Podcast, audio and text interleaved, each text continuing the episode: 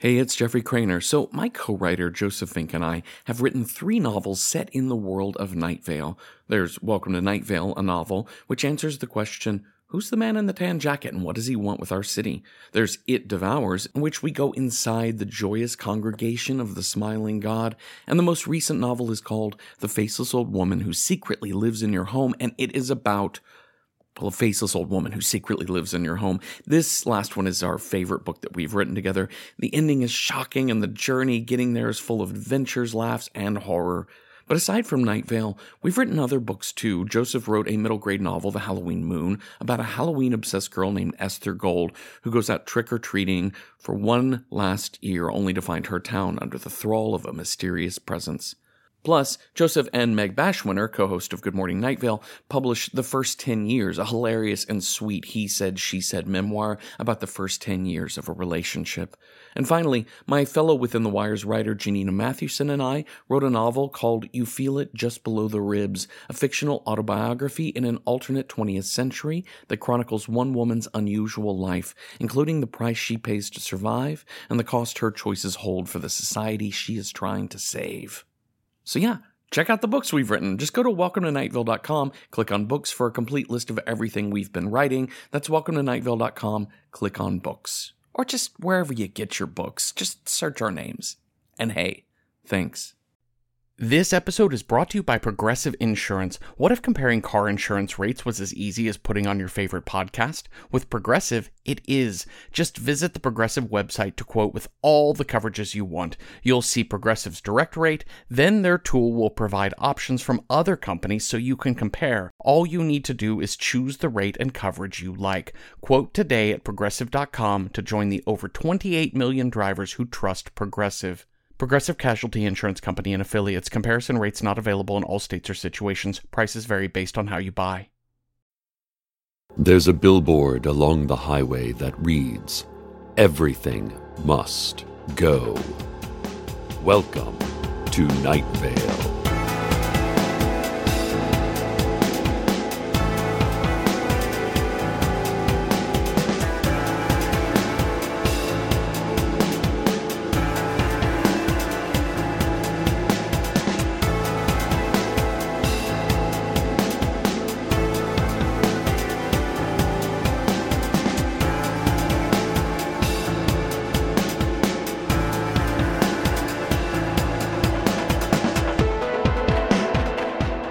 I don't talk much about my brother on this show, Cal. He visited the other day from his home out near Eagle Farm, up in the mountains. He looked gaunt and pale. When I opened the door, he was bracing himself against the porch beam with one arm and coughing. Cal was holding a suitcase. It was old fashioned, leather, the kind without wheels or an extendable handle. He drove to my house in a 1980 Mercury Monarch, brick red, four doors. The front left bumper was caved in, and the headlight, which looked to have been taped into place, had loosened again and fallen forward. I asked Cal what had happened to his car, and he said he didn't know what I was talking about. I asked about the bumper and headlight, and he said, That's just how they make them, Cecil. Then he teased me for not understanding cars and walked into my home before I could invite him in. Have you ever opened a box only to find another box inside that box? And then you opened that box and there was another box within it. And then you kept opening boxes hoping to find the last box. But the boxes became so small, your comparatively large fingers could no longer open them. Until the box was so tiny you couldn't see the box at all. I'm not sure what that means. It's neither here nor there, which is to say, it's nowhere. Aquí, ahí, todo el mundo, no hay nada. I don't know Spanish. Yesterday afternoon, Hadassah McDaniels and the other five headed dragons, outraged at the partial execution of Hadassah's brother Hiram last fall, moved into City Hall. They displaced Mayor Cardinal and her staff, who then called upon the sheriff's secret police and the rarely seen double secret police, a police so secret that even their members do not know that they are members.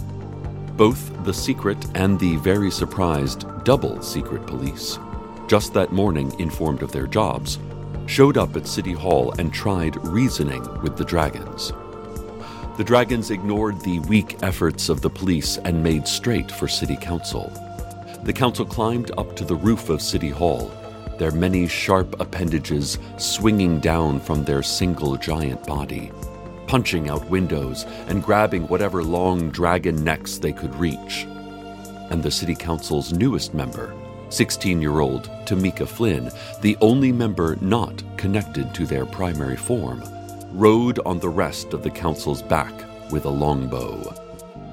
The dragons breathed fire upwards at the city council, who shrieked in pain, or possibly delight. The battle ended when city council was knocked off the roof by five headed dragon and private estate lawyer Dirk Andrews.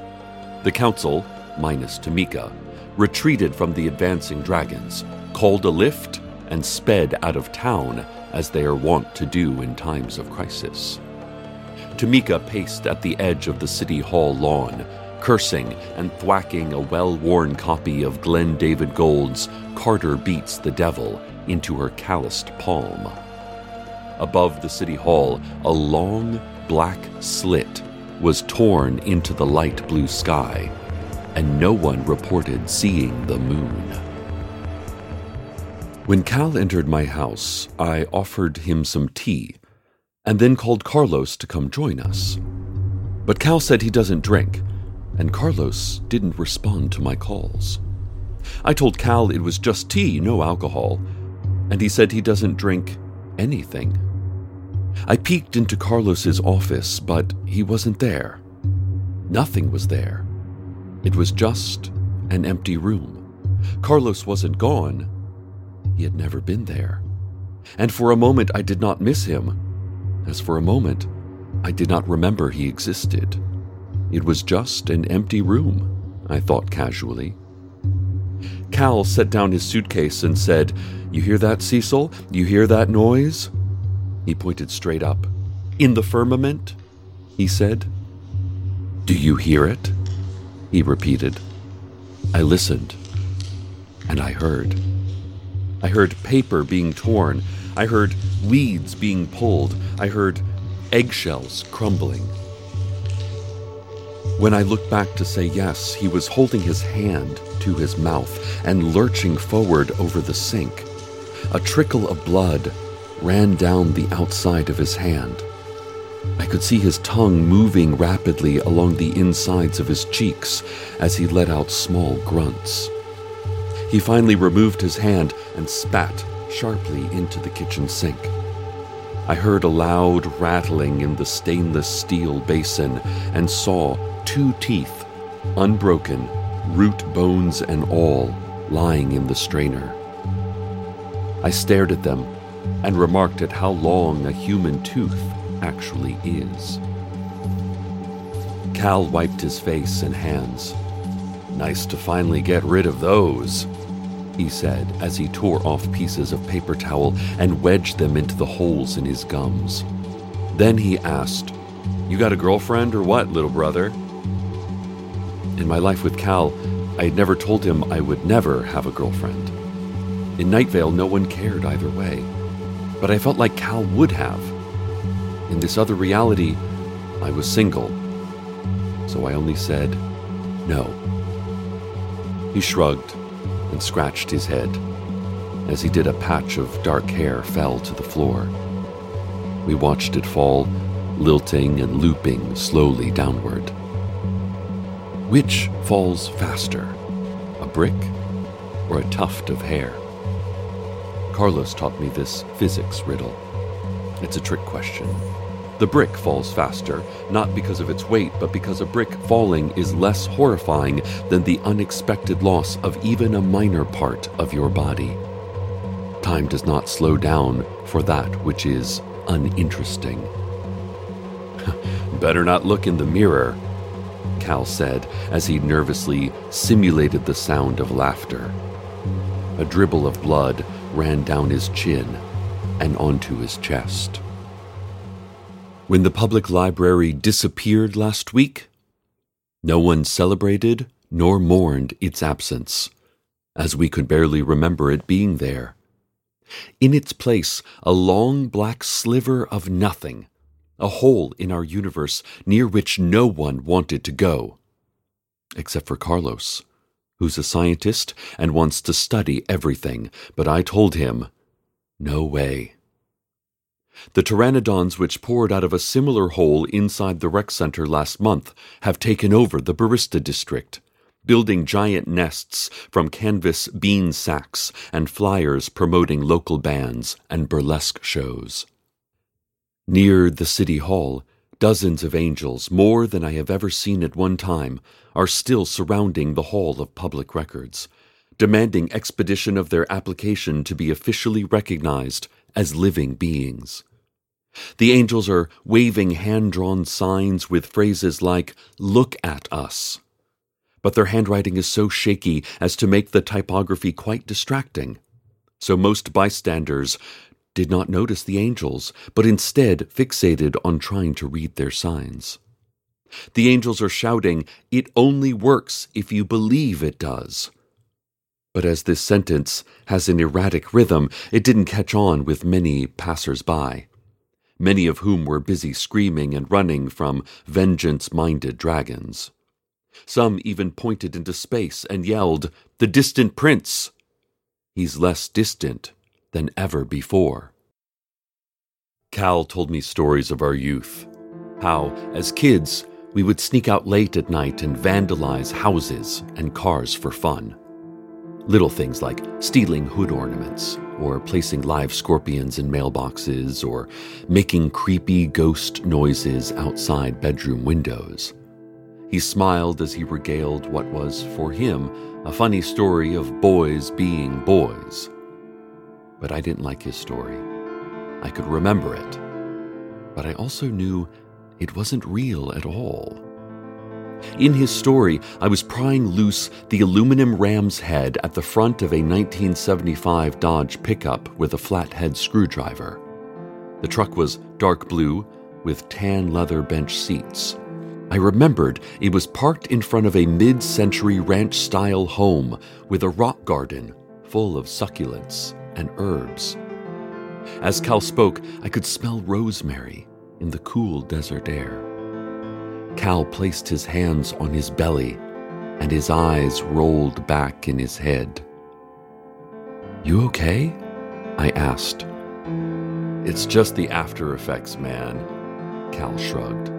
Hey, you remember when Mom used to take us to the library to read, but we would look up dirty words in the dictionary instead?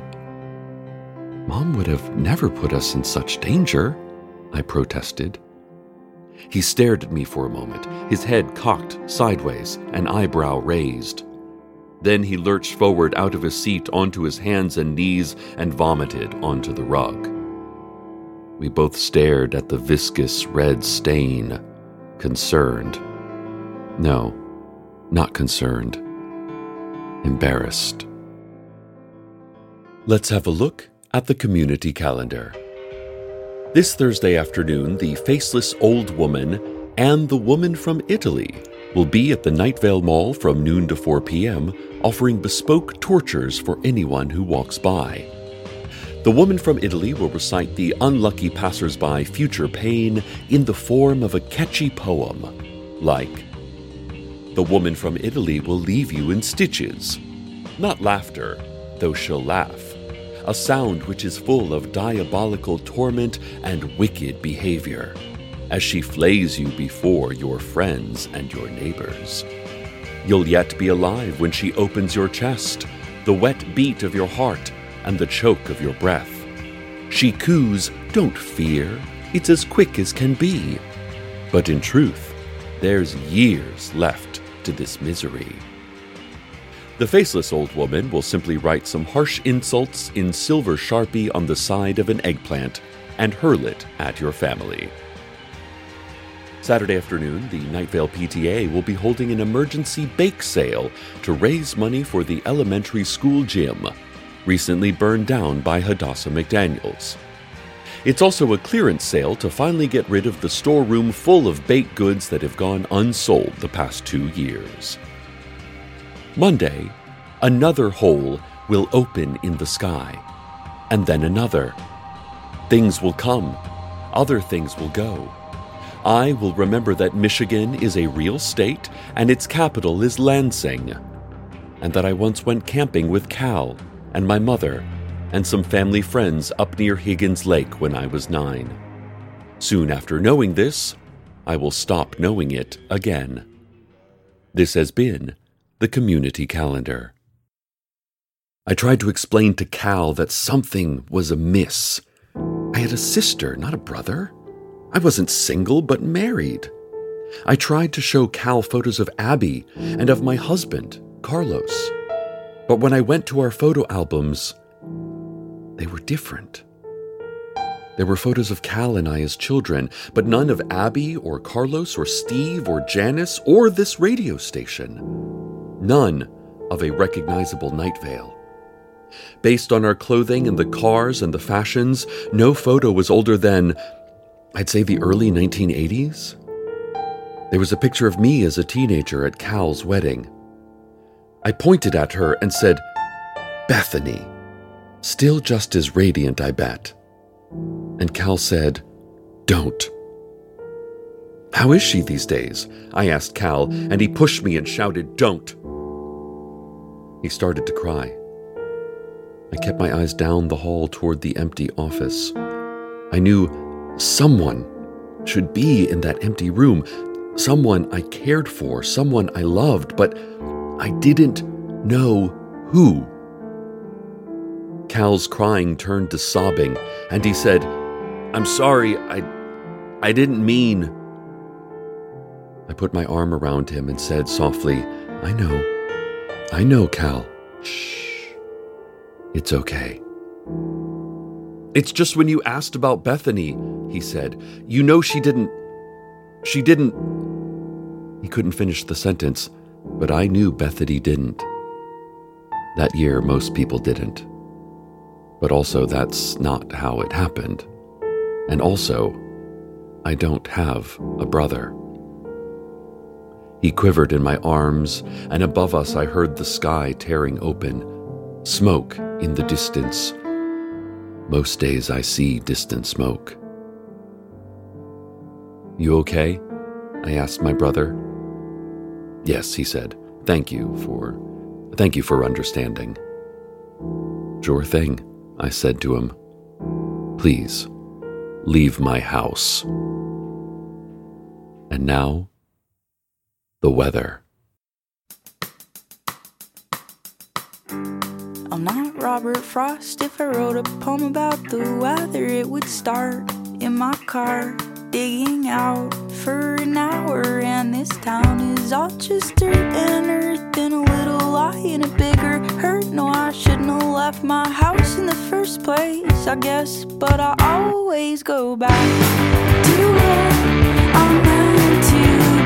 I go back to it. I'm not to be So on a polar high that I found one night. It was cold outside. where your frozen hands are so much like mine, but they don't compromise now. Incame with the ground, cause I don't want you to leave. I know it's codependent, but I think it's kind of sweet. Out of every person in this city I could ever meet, leaving feels like losing, but I'm learning what I need. I go back to where I'm meant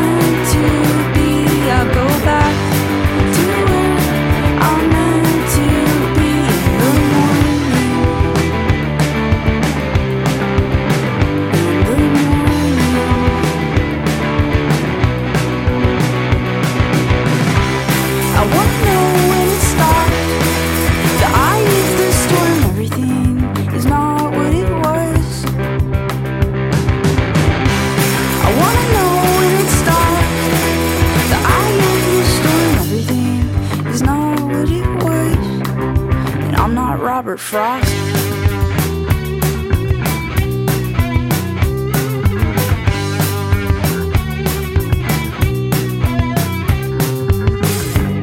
I wish that I'd replied, I wish he hadn't died, I wish a lot of things.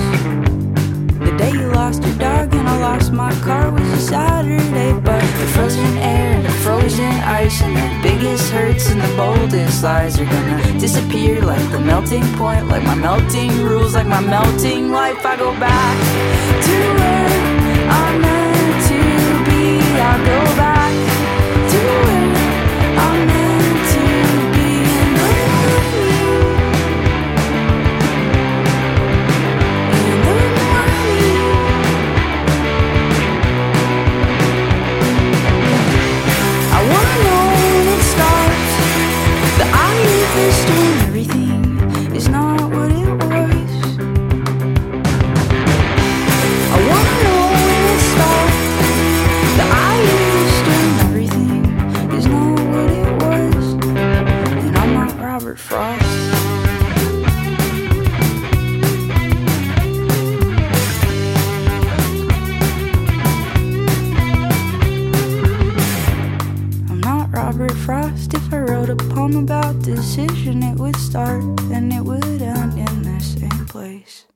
I don't talk much about my brother on this show.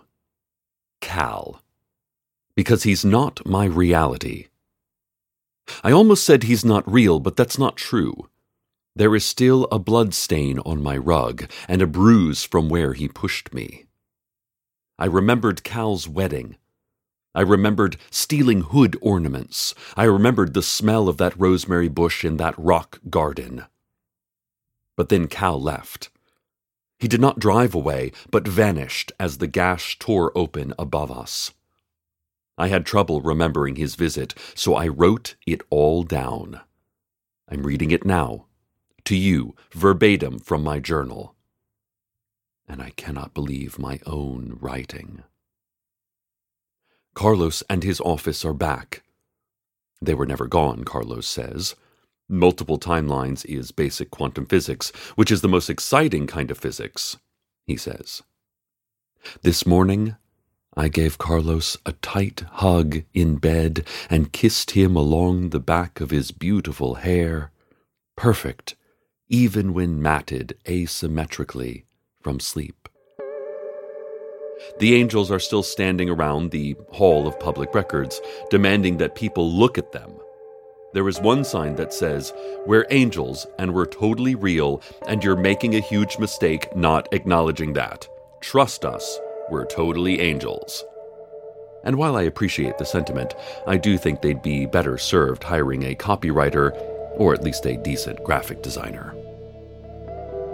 Holes are tearing open across the sky, and I can barely hear myself thinking most days.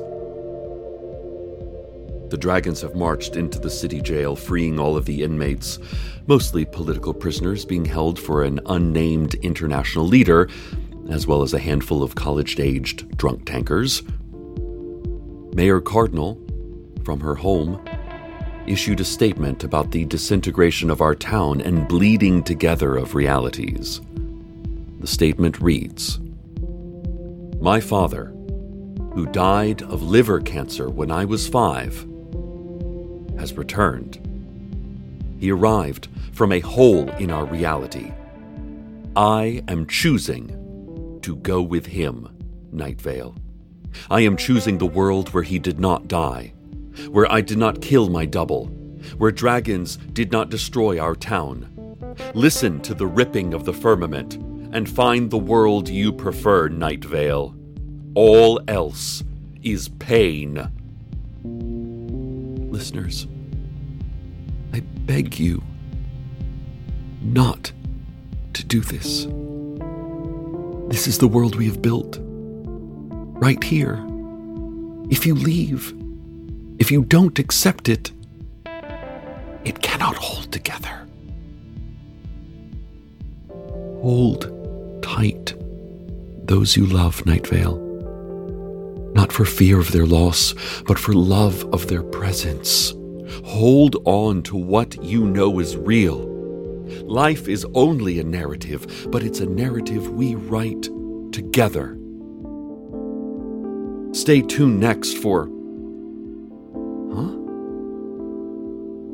Whatever was on the schedule for this month has all been scribbled out with charcoal. And with the same charcoal, someone has scrawled a story about Huntokar across the entire broadcast calendar. So stay tuned for that, I guess. And for what it's worth, and for however long our own narrative has left, good night, Night Vale. Good night.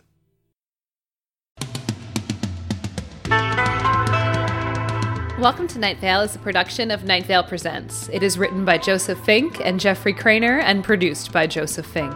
The voice of Night Vale is Cecil Baldwin. Original music by Disparition. All of it can be found at disparition.info or at disparition.bandcamp.com. This episode's weather was Robert Frost by Mal Blum. Find out more at malblum.com. Comments, questions, email us at info at welcometonightvale.com or follow us on Twitter at Night Vale Radio or do whatever you want. You were given free will for some reason. Check out welcometonightvale.com for more information on this show and our other shows, including the Orbiting Human Circus's new between season presentation, The Second Imaginary Symphony. And while you're there, consider clicking the donate link. We like to make things for you. Today's proverb You'll catch more flies with honey than with vinegar, but you'll catch even more with a corpse of some sort.